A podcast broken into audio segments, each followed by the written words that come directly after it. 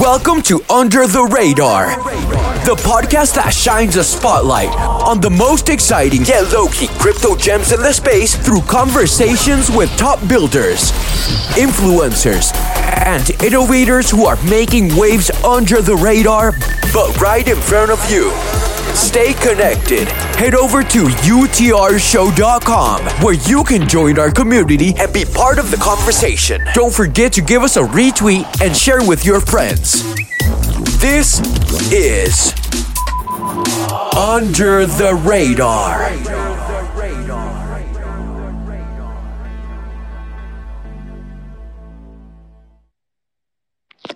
Sweet. Let's go ahead and get rolling. Uh, welcome everybody to Under the Radar. We're a uh, AMA Spaces podcast production here to uh, host and give you guys some interviews with some of the top builders in the space who are maybe relatively unknown or or well known, and you know, give you guys some good information about them. Uh, today here we have Billy, one of my favorite founders uh, that I invested in as an angel, as well as our fund WW Ventures on the back end here. Uh, really happy to have him on board. Uh, Billy, let's uh, let's go ahead and get you started here. Maybe talk about your background, what led you into Web three, and uh, teach everyone here about you. Yeah, and thank you for having me. Um, admittedly, I, I am not the best public speaker and I get nervous for these things. So, so bear with me. Um, but yeah, I'm, I'm Billy. Um, I did my undergrad in, in, systems engineering and started my career off in 2012 helping build a distributed seismic network at Caltech with the United States Geological Survey Office. So got some pretty early exposure to distributed systems. Um, and then pivoted over to the world of financial services technology consulting. Um, and kind of the combination of the two I, I like I got exposed to crypto and then just kind of like immediately understood it just because I was frequenting these these big banks with the big pillars and the big buildings and I was like, "Oh, these guys absolutely have all of their they've got everything figured out. They they know exactly what you're doing." Then you you peek behind the scenes and you see, "Oh, it's like one guy managing like billions of dollars with an Excel spreadsheet, and you're just like, or like you're, you're still using like a COBOL mainframe, and so the the old system just seemed unsalvageable, and so I, I knew that there had to be a better way. It didn't seem like we were making any real progress, like at the banks, and so like this this parallel system kind of was really appealing to me. So I've been involved in crypto for ten years. I've been involved with Ethereum since right after the very beginning. I've been in. Uh, I was fortunate enough to hear about it pretty early, so I've been involved since like March of 2014 um, helped start the blockchain consulting practice at Ernst & Young, and then transitioned over to ConsenSys, where I'm actually still employed as an advisor. Um, and I just signed a contract for another year. So I'm still involved in ConsenSys land. And a little bit of background about like what led me to intuition. So back in like 2016, I was building these KYC POCs when I was at EY. Um, which led me to uh, like be one of the founding members of the Decentralized Identity Foundation, which is where I met the Uport team, uh, which was a spoke of ConsenSys focused on self sovereign identity. And so when I ended up joining ConsenSys, I ended up working with the Uport team. Um, and so kind of went down the identity rabbit hole and haven't looked back. And so every time I try to think about how to architect a system, it always just has this like identity slant just because my my vision is clouded by this like knowledge of this p- potential future that is enabled by decentralized identity. And so a little bit of more background to frame like where this came from because it's also a nice framing of like where we're going. So about two and a half years ago or so, height of the bull market, I was doing a ton of angel investing and advisory work, and and my unique value prop to people was like, hey, I've been around for you know ten years. Let me just connect the dots for you. Let me tell you who's come before you, who exists now. Let me break down these information silos, get you connected with the people you like probably should be connected with. Typical like VC stuff. Um, and it went really well, but I was on a whole lot of calls all the time and I, I don't like the calls. And so I was like, what if I could like disintermediate myself here? And so what I did was I just like took my mind map of web3 and I put it into software, um, into this little application. So instead of needing to come to me to ask me all of these questions, you could just like go and see the information for yourself. Uh, so we, and if you had questions, sure, I could answer them personally, but it just like alleviated a lot of the friction of needing to like vocally kind of express this information that otherwise lived in my head.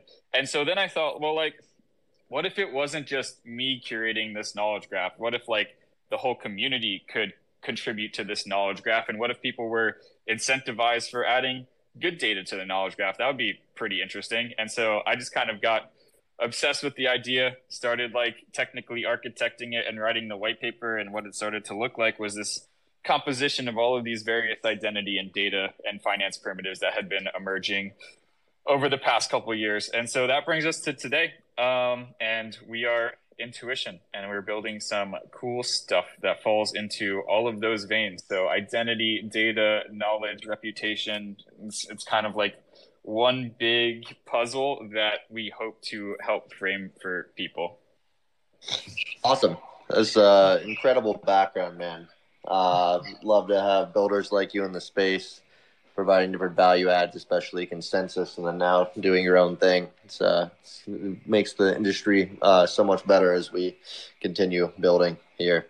Uh, so I guess the big differentiator that I'd like to start on before we start talking about actually what is an attestation is I'd love for you to talk about maybe the difference between you and other data organizers like Nansen or Arkham. These use the word mm. data a lot, and we can think about knowledge graphs as well, and then you know the data collection across Etherscan and on chain. So I'd love to hear maybe the difference between what you're building and maybe what Nansen and, and those data architects are doing. So so the the Nansens of the world, and and I, like if you lump them into like a kind of discrete category, like what they're they're mainly looking like on chain activities about things and like allowing people to traverse the on chain knowledge graph. Like I, I, think of that as like also a knowledge graph. So like you've got the on chain knowledge graph that exists right now, and platforms like Nansen allow you to like easily traverse it, easily create visual displays for uh, what the information is saying, and so you can kind of view us as a, a little bit similar. I think we're a little bit lower level than something like Nansen, but for things that aren't like on chain activities. And so, like, you can maybe get somewhat of a picture of what's going on in crypto by looking at the explicit on chain activities. But, like, an example I like to give is like, just because I might like throw $10 million into a DeFi pool doesn't mean that I'm like I might not support the team. I not I might not believe in the long term vision. There's like so much more to the story than just like the explicit actions that users are taking on chain. There's like all of the sentiment involved in everything, and it's kind of like I don't know. There, there's there, and it, it expands beyond just like Web three. It's just life generally. There's so much information beyond just what happens on chain, and so we are a place where um, that other information can be stored uh, in a nice, standardized, easy to use way. Um, and then we just kind of like provide the tooling, kind of like you can think of it kind of a little bit like Nansen, wherein we want both users and developers to be able to easily interact with that data set. So instead of having this like extremely fragmented, disparate, hard to deal with data set about all things, we just want to make it really, really easy for people to um, both curate and digest the data uh, just without needing to like you know go down to the lowest level and like look at the raw data oftentimes. So that's kind of does that answer the question? Happy to elaborate on anything further if no, that's per- that's perfect because I'm just going to segue right into uh, the attestation and uh, that word I didn't actually know until we met back uh, a couple months ago. So I'd love to hear your definition of what exactly is an attestation. Um, what does that look like on chain? And uh, maybe dive into the current problems with attestations uh, currently in, in Web two. Yeah, for sure. So, so to me, what an attestation is is just like a signed message about a thing. And so, like with the proliferation of like PKI, like everyone's got a private key that they can sign things with, um, and hopefully that that private key is self sovereign. So you've got like like uh, the masses with these self-sovereign private keys and they can sign data, which is a really, really powerful primitive. And so we realized this like pretty early on in the Ethereum days. So these things have been like the concept has been around forever. We've been like working on them for a really long time. But it's really just like a signed message. You just have like cryptographically verifiable data. at the end of the day. So that's that's all an attestation is. It's like uh like let's say I claim uh I am a core contributor to intuition. Like that's a statement. If I sign that with my private key and put it somewhere accessible, like that's an attestation. I can say anything about anything. So it's basically just like statements about things. Um, and it's very low level and you can you can use it for pretty much anything. Uh, and and what that looks like on chain is you can you can have attestations kind of like entirely off chain if you want, but what the typical architecture looks like there's there's two main ones when they do live on chain. So one architecture is attestations can live entirely on chain. So if you want your data to be public and visible forever, uh, put the whole attestation on chain. You, you obviously can't store super heavy metadata on chain, so it has to be pretty rudimentary, but you can store like an entire attestation on chain. Or you can do you can follow kind of like NFT architecture where you've got kind of a reference on chain to some off chain metadata. That off chain metadata might be encrypted, so then you get the the privacy component. Um, and so that's kind of like at the lowest level what attestation on chain looks like. And then typically what people do is they have schemas for attestation. So in order to be able to kind of parse and make sense of the statement that people are making, you kind of just store the data in in, in these schemas uh, so you can interpret the data a little bit better.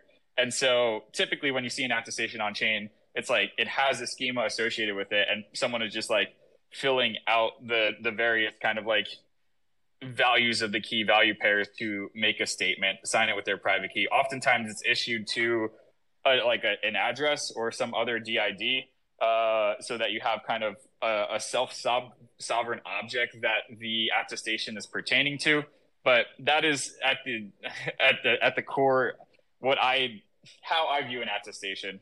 And there's probably like an actual definition of attestation in the in the dictionary, but I that, that's kind of how I view attestations. Awesome. So let's let's talk a little bit about intuition and what intuition is doing with attestations. Um, maybe more, uh, not with more clarity, but uh, more in depth. And then uh, after that, I will hand it off to one of the other hosts to ask some questions. Cool. Yeah. So an- another piece of your your question from before is like, what's what's the, what are the current problems that we're experiencing right now? And this kind of leads into what we're doing. Um, so I'll hit on that real quick. So couple problems with what's going on right now is uh, people aren't really using attestations for very many things, even though they're this very powerful, very low level primitive that can be used for pretty much everything. I think that all data on the web at some point will be in the form of quote, quote unquote attestation. So whether that's clicking a button on a website or like a review on Yelp or Amazon, all of these things are going to be attestations at some point in time. And so, problem number one is people just really aren't making attestations about things. And so, you can't use attestations for interesting things until people are, until the attestations exist. And so, like, the re- one of the reasons attestations aren't being used for anything is one, I think that we kind of got trapped in standards hell a little bit. So, like, a bunch of people have been doing this stuff for quite a long time. And I think we kind of made the mistake of focusing on the really high criticality use cases first. And so we came out of the gate swinging. Like at EY back in 2016, we were use, we wanted to use it for KYC. And so we were trying to work with big banks to get it implemented. And they're like, what who are you? What is ethereum? We don't know any of the words that were that you're saying. And so it was this very big political battle that need, needed to be fought. And at uport we kind of did the same thing. So we were kind of we were working with the city of zug in switzerland to issue their passports as verifiable credentials on uport and we did it. But then the problem was like very political. It's like you want that passport in the form of a verifiable credential on uport to be accepted elsewhere? Then you got to talk to other governments say hey can you guys like accept this thing? And they they say we don't know what you're saying. We don't trust this stack. We need the physical document.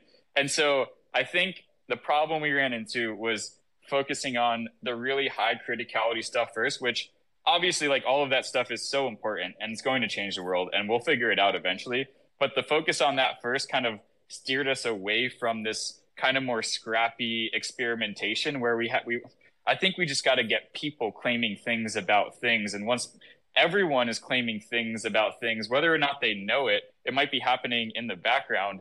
Then we have like this really massive pool of verifiable data to use for literally every use case. Every there's I don't I can't think of a single use case that couldn't benefit from this. And so once the attestations exist, we can do some really cool stuff. The, I think the problem right now is just the fact that they just don't exist. Um, and so that's kind of what we're trying to solve.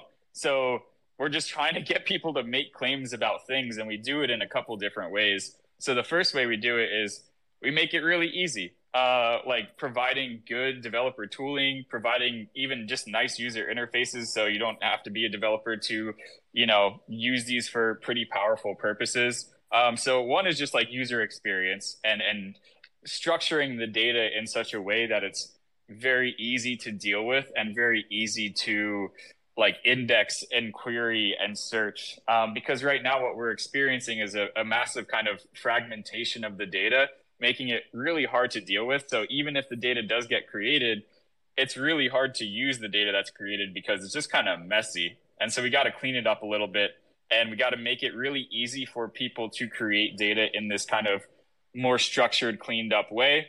And then like once it's easy we got to get people wanting to make claims about things. And so a Web 2 parallel that I like to give is like you can think of, you know, an Amazon review as an attestation about a product or a Yelp review as a attestation about a restaurant or a like of a YouTube video as an attestation that you like like the YouTube video. And the problem is nobody even does that in web 2 eh, eh, like if you look at the data 97% of people are like not doing these things um, and so, how do we get people to want to express themselves a little bit more in the digital realm? Because it's really important because we are all leveraging this data to make decisions in our everyday lives. Like me, even me as someone trying to solve this problem, I still go to Amazon and I still look like, oh, 10,000 reviews, five star rating. Of course, I'm going to buy this, even though I know that 99% of them are fake and not a single person I know has probably written a single review on Amazon ever.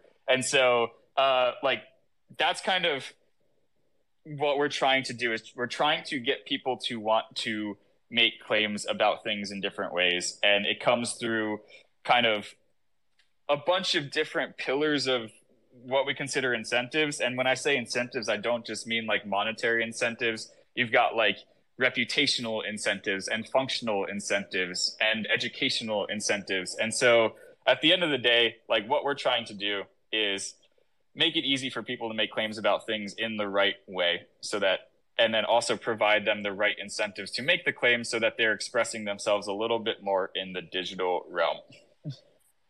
Gotcha.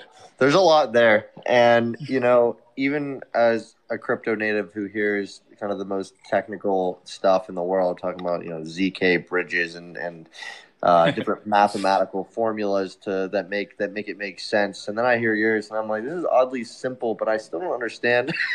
but but at the same time, I do because I mean, at, our review system in Web two or even the way that we speak about things or like things, especially on Twitter. Twitter is a perfect example.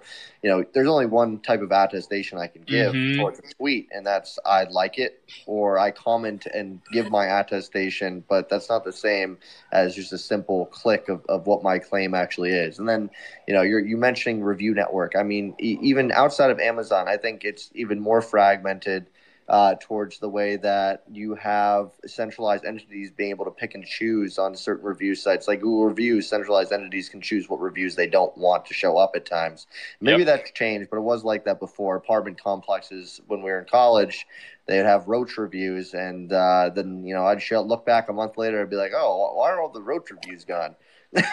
you know, so you, so you look at on chain, which is verifiable, immutable, it can't cannot be altered, and then you can combine that with how people really feel, and you get kind of this truthful nature of how things are currently and how they progress later, whether that gets better or worse, and uh, different attributes. I think it's it's such a beautiful combination of of proper attestation, proper thinking, and immutableness uh, that I think. Yeah and and there's there's two pieces in there that I want to touch on a little bit. So the first one to your point of on Twitter, you can only like a tweet or you can leave a long form comment, but then that's unstructured and it takes you a while, and, and maybe you don't want to spend the time to to write out a, a well written thought about a thing. Um, on on Facebook, you can attest with a couple different emojis. You got like a smiley guy, a sad guy, an angry guy, whatever. Um, but like, what if you could just very easily claim anything about anything anywhere? So in the case of Twitter, instead of only being able to like a tweet or leave a comment, you could very quickly and easily react with like a TCR of reactions where it's like fake news, left leaning, politicized, sponsored, scam. So you get a little bit more explicit signal with respect to what the person is trying to say about the thing. And maybe they do just want to like it and have it and be ambiguous. That is totally fine. And maybe the platform only wants to let people like things. That's totally fine too. But just having the option to do it, I think, is really interesting.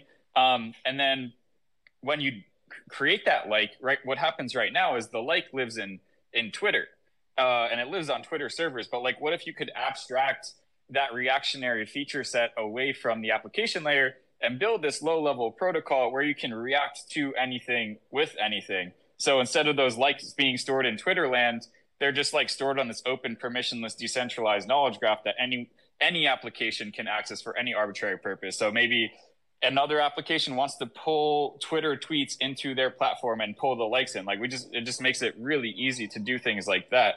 Um, and then on the review side of things, one of the biggest problems I think right now is like we don't have these portable social graphs, and so like I don't have a an Amazon friends list, and so when I go to Amazon and I look at a product, I see ten thousand reviews from anonymous accounts. I don't know who they are. I, maybe I if I'm like if it's a really expensive thing and I'm really trying to make a decision, maybe I'll click on like a per I don't think I've actually ever done it, but like maybe I should click on a person's profile who left a review that I'm taking into consideration. But it's just like, what if like once you have portable social graphs, which is like another thing that intuition helps enable, then it's like when you go to Amazon, you've got like your trust graph that you can import everywhere. So you bring your trust graph to Amazon, you bring it to Yelp, you bring it to Twitter. Um, and when you go to Amazon, maybe you can like see filter and see or the reviews from your friends or the people that you trust bubble up to the top so maybe you want to see huberman's attestations about supplements and then you can see like what he said about like supplements or i don't know health stuff um, and i think that it's just like once we have that maybe people start caring a little bit more about you know making claims about things on these platforms because if i left a review on Amazon and I knew my friends were going to see it, maybe maybe that would be the place that I recommend the product instead of going into the group chat, pasting a link and be like, "Yo, you guys got to buy this. It's so great." Like maybe I would just like leave the review on Amazon instead. So, um, there's there's so much to unpack here, but I hope all that made sense. It does. I uh, I appreciate the uh, the explanations into uh, my thought process as well. I'm going to hand it off to either CD or um, fundamentals here and see if they have any questions they want to add on. Yeah, I have a question, I guess, a, a couple. How are you doing, uh, Billy? Um, yeah, uh, how do you, in a world where the majority of citizens and average citizens are complacent and kind of do things the easy way, how do you incentivize users enough to kind of choose to, uh, you know, do their attestation you know, on, you know, the blockchain over basically not doing it all? How do we get people psychologically to, you know, use these products that you're building?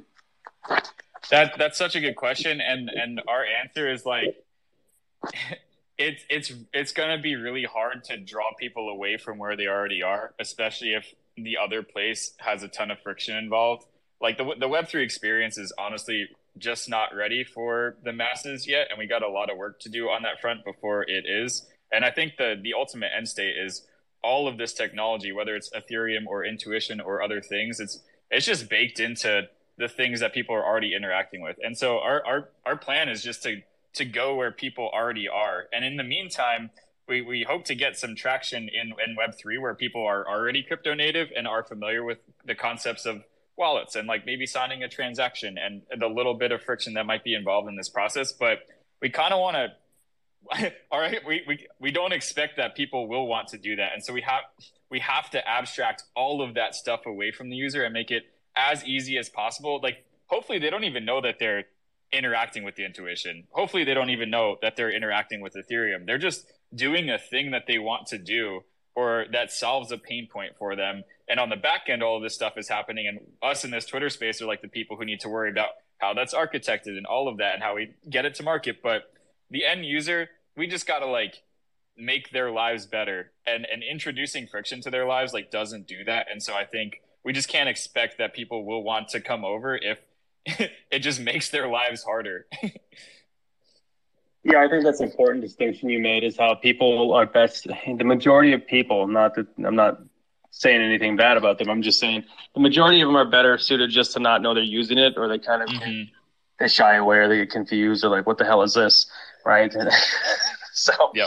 Um, and what type of businesses do you think are best suited for to start, you know, building on your layer at, at the zero x intuition?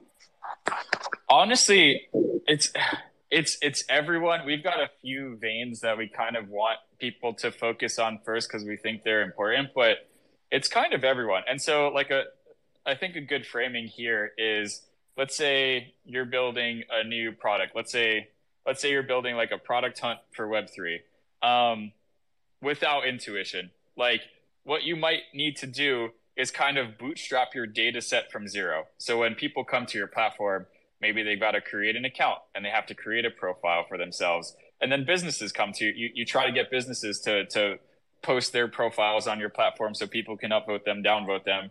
Uh, then you require the business to come to your platform and create a profile. And then the only data you have are the upvotes and downvotes in your system. Um, but like, what if instead you could just tap into this giant semantic, decentralized, community owned knowledge graph that has information about all things? So when a user comes to your platform, they don't have to create a profile. They already have their profile. They already have their reputation that they've generated elsewhere. And maybe you want to use that reputation to do something interesting, like weight their upvotes and downvotes heavier if they have a good like reputation in the context that they're dealing with. Um, when platforms come over or you know projects, whatever, uh, they don't have to create a profile. Like they just have their they just have their profile and they it just like they just import it into your product hunt for Web3. And not only is the like profile filled out, so you got your name, your bio, your description, your picture, but you have all of the things that all people have ever said about this product. And you can use that data in any way that you want.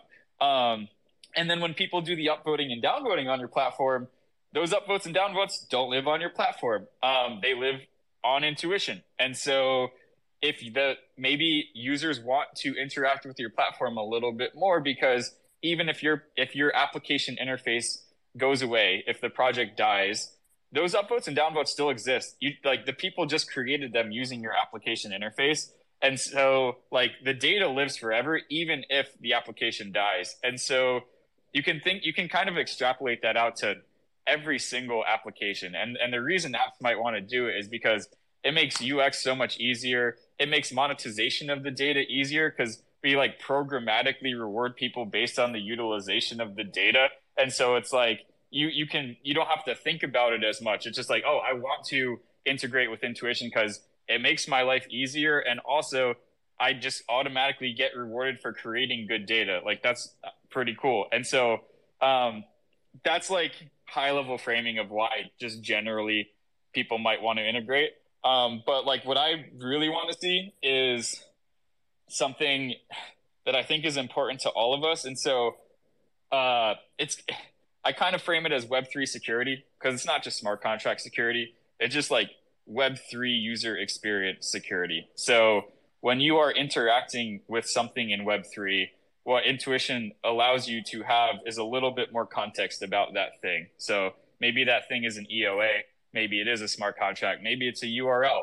Maybe it's a, a whole ecosystem like Cardano or something like, or Ethereum. And just like providing people with a little bit more context about the thing that they're interacting with. So simple user flow is like, let's say you're doing a transaction with MetaMask, instead of just seeing a bunch of non-human readable jargon and then, and then eating your like ETH into some honeypot, you just go to you can see what your intuition is saying about this smart contract, and it's like, oh, like my DeFi degen friend has claimed that this is a honeypot. Maybe I won't approve this transaction, or you know, Samsung and ConsenSys Diligence and QuantStamp have all claimed that this is audited and insecure. Maybe I do interact with this thing. Um, and so that's just like transactional user flow, but it's also the discovery of information. It's like when people first come to Web3, how do they know what to do? How do they know what to interact with? And the answer is oftentimes they don't. Maybe they have a friend who like is a huge Ripple guy or Cardano guy, and then they're like, like maybe that guy tells them to follow certain people in those communities, and like very quickly their reality tunnel becomes curated based on the people that they're listening to and following and maybe those people aren't the right people and so it's not just like a transaction problem it's like a discovery problem and it'd be really nice if like someone comes to web3 they don't yet have a strong social graph or trust graph um, but they know that one person they, maybe they know vitalik is trustworthy um, and they can just like equip vitalik's social graph to view the data through and so then they're exposed to the Ethereum ecosystem. And maybe they look and see, oh, these guys have PhDs, so maybe I trust their opinions now.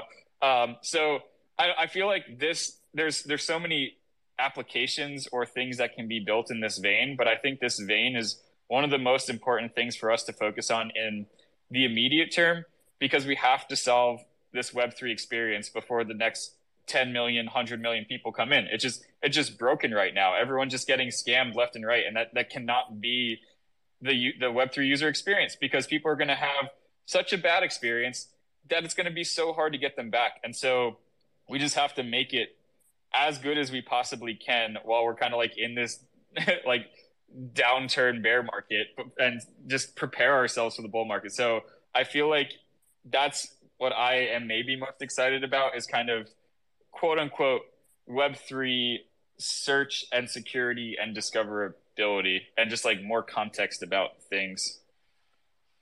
Yeah, I think you made uh, excellent points there. I appreciate it, Billy. And certainly, like the popularity of the brands that come on and businesses that come on will help drive user adoption too. So it'll be, you know, the ones you get. I'm sure we'll, you'll be looking to get uh, some bigger ones as well. Definitely, yeah, and, and that's like that's a big kind of go to market strategy of ours. So if if we can get trusted or like loud voice or important people to claim things on intuition and it becomes the place to discover what those people are saying about things then people will probably come to intuition and look at it. Um, so i think like that's that's a really important piece of the puzzle. Yeah i agree. Thank you so much. Uh, i don't have any questions right now. Crypto daddy do you have any more? Or any? Hey, sure do. Uh, Billy, thanks you for being on here, uh, taking some time out of your day to answer our questions. Always love uh, when a very, very competent dev uh, comes on to our channel. Uh, it shines, it shines through. So thank you for taking the time. Um, really interested in knowing, after learning more about uh, the project today, what meaningful partnerships that you guys are creating to empower your mission there at Intuition. Yeah, great question. Um, so honestly, every like because it's so broad and it's so low level and general, and it's I quote unquote identity and data and knowledge is such a big space to play in.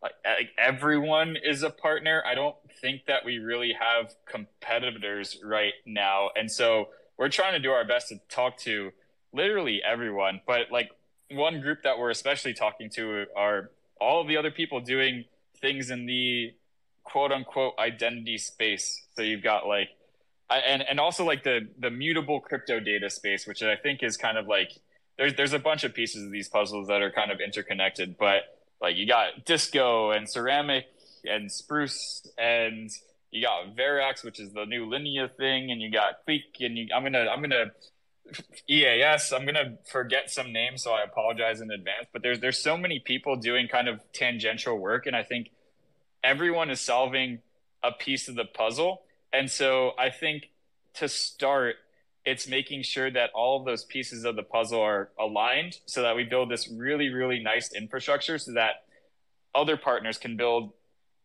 interesting stuff on top super easily. Um, and so that's like step one.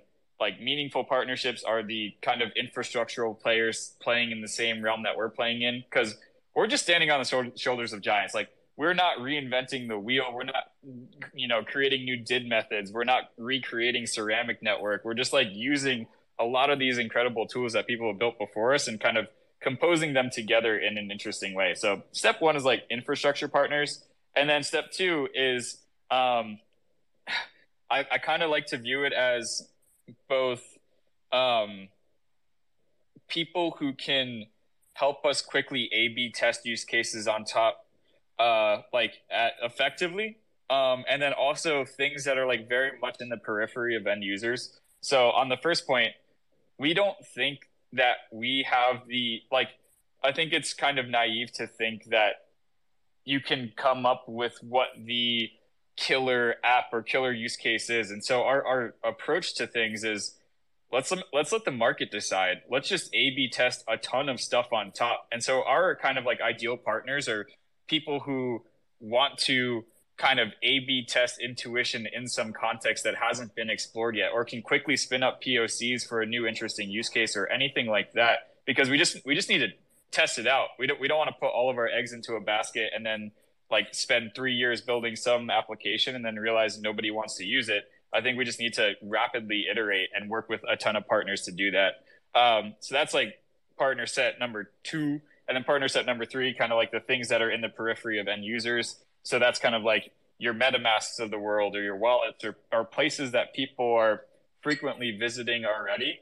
Um, if we can just kind of get integrated there so that intuition just becomes natively part of the Web3 user experience that people are already experiencing. I think I think that's another critical piece for us to to lock down early. Beautiful, very well said. Thank you so much, Billy. Thank you. Uh, I guess I'll speak a little bit more here before we uh, open it up to the floor for some Q and A. Um, you know, I, I, think it's just a beautiful section, as I've kind of already talked about already with attestations. I mean, it, it, it hasn't really clicked until now. I mean, when you speak more, all I can think about is an attestation is X proves Y, and X can be anything, and Y can be anything. Mm-hmm. And you can do.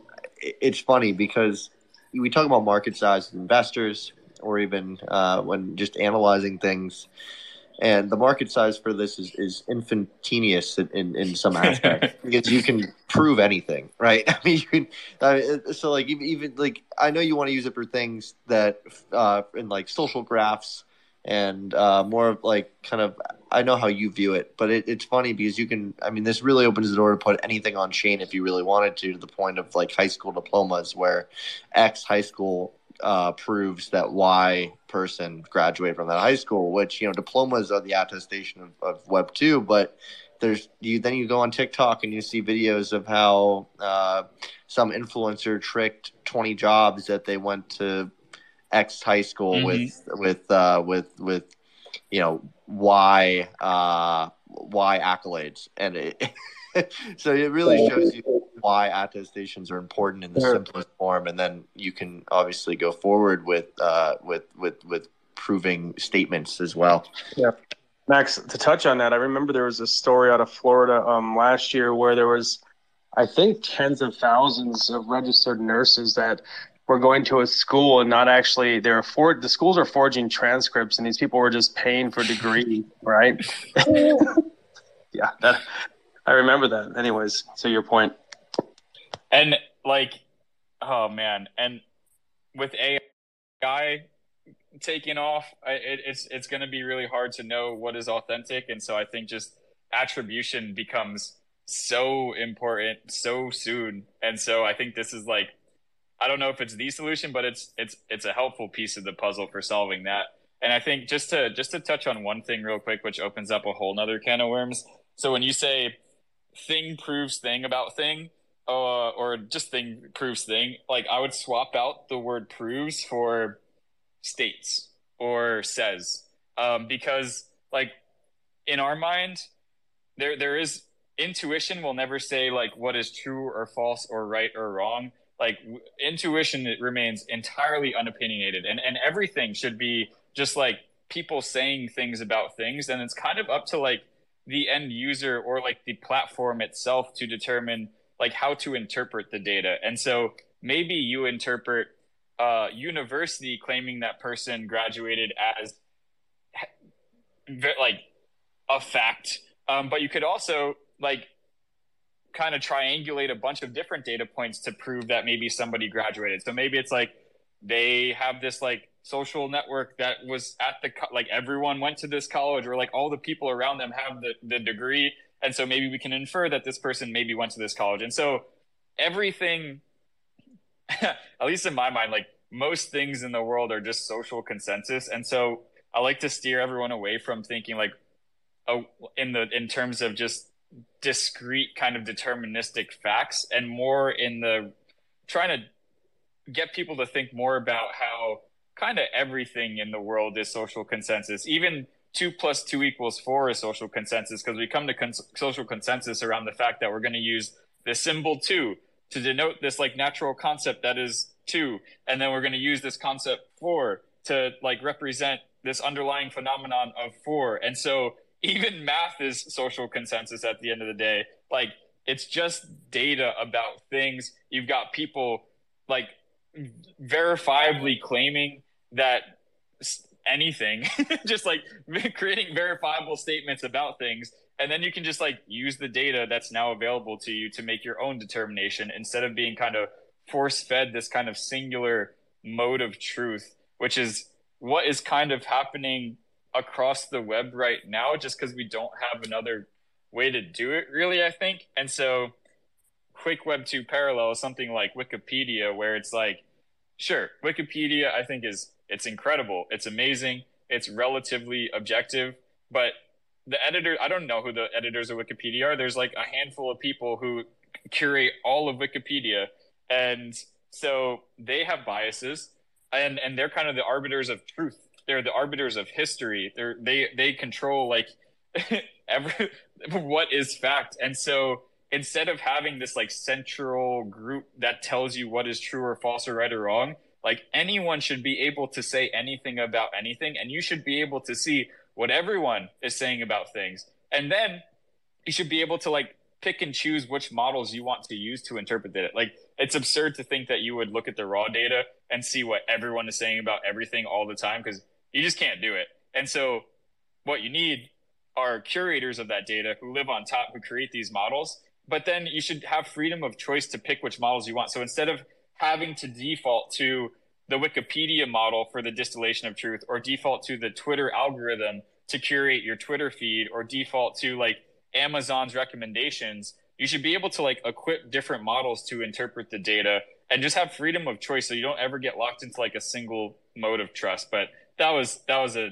rabbit hole of a tangent, but I think that was great no, I appreciate it. It uh, you know it gives us more thought into how your brain works and how you see intuition playing a role in the attestation space, which once again can be anything. But uh, which uh, it's nice to see what where where you see it headed and where you want it to go.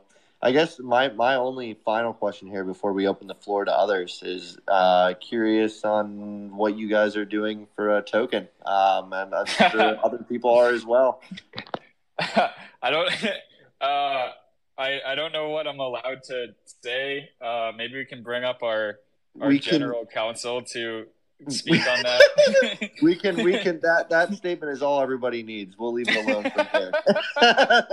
well, uh, let's open the floor. Uh, so perfect.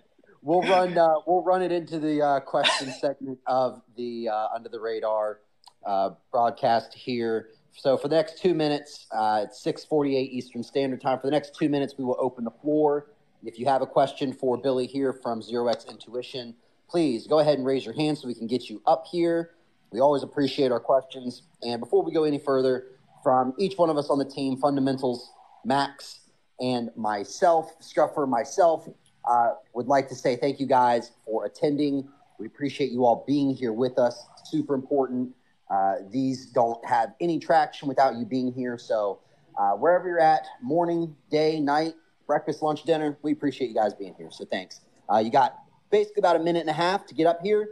We got Blake requesting, and then we're going to get into some questions. So, thank you guys again.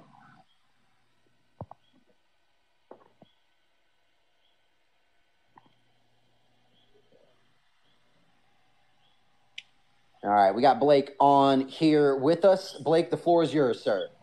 Hey everyone, good to be here. Uh, really enjoyed listening to you guys. Uh, sounds like you guys are doing something that's really cool and, and I think needed in the space. Uh, I heard you guys reference uh, kind of working close, closely with uh, identity protocols. Uh, and my question is kind of related to that, in that um, what are your plans for kind of protecting against multi accounts and things like that? even with uh, identity accounts.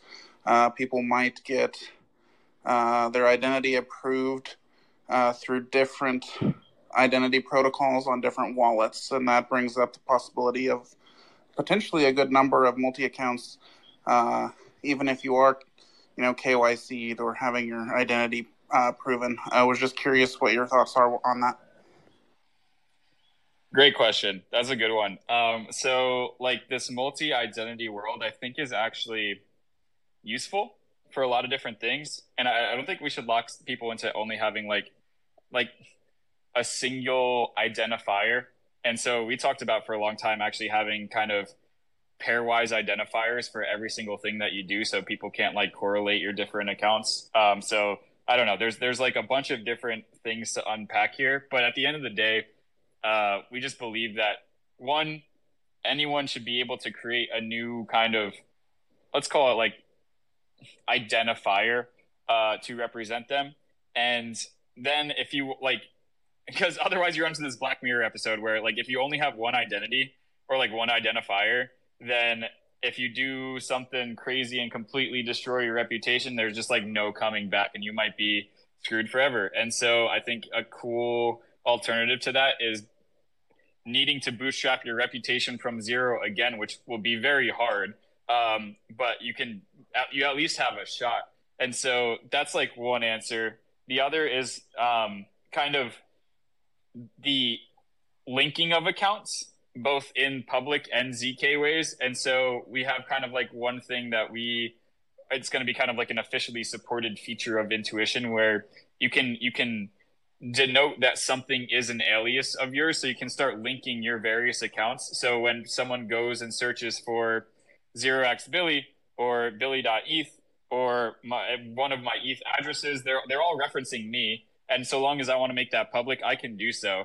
Um, so then people can just like enter any one of those aliases and find me. They could enter uh, my twitter handle. They could enter my discord handle. They could in, input my bitcoin address they will all be linked to like my single identity so long as I want them to be. Um, and then another cool feature, which it's a little bit off, but I really, I really want to get to this. It's like the ZK linking of accounts. And so a big problem, we, we talk about, you know, reviews a lot or people, it's just like people claiming things about things. And, and one thing I think we need, it's a little bit controversial or very controversial, but I think we should be able to claim bad things about things. And so I want to claim that the Three Arrows Capital guys are scammers or like claim bad things about SBF so that he can't just like walk away. And people like people just have the attention span of goldfish and we need to be able to kind of have this persistent view of like what these people's reputations were over time. And so i want to be able to claim bad things about things in a context that isn't twitter. You, you can already do it or i can write a, bad, a tweet that says hey these guys are scammers but then it just gets lost in the ether and you just lose it. And then two weeks later, they raise like $25 million for a new exchange, which is ridiculous. And so people are oftentimes hesitant to say bad things about things if because there's there's no benefit to them sometimes it's just like why would i do that and put maybe my reputation on the line may, maybe make some enemies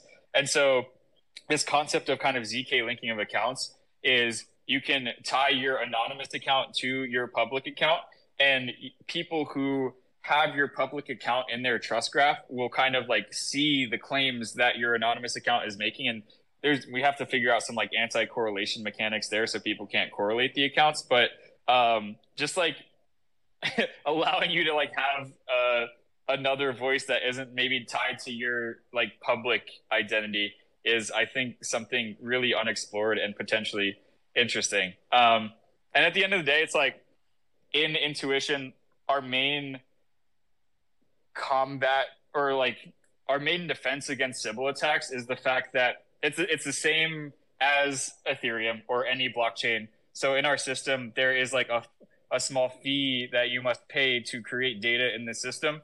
Um, and you can recoup that fee in, in many different ways. But uh, let's say, you know, a million people spin up a million bot accounts and they all start trying to like boost their own reputations. Um, we're actually pretty stoked because they're all paying protocol fees to all of us as as people who have interacted with intuition in the past. And so um, then and then we can identify them and be like okay these are just all the same person. They're all bots of this person. I'm going to make a claim that these are all bots. I have like some algorithm that points out the bots so i can claim that they're the bots. People watch my algorithm to understand who is real who's not and they just spent all of this money trying to create these fake reputations and at the end of the day it went nowhere so um, that's kind of like one of our main defense mechanisms against Sybil attacks.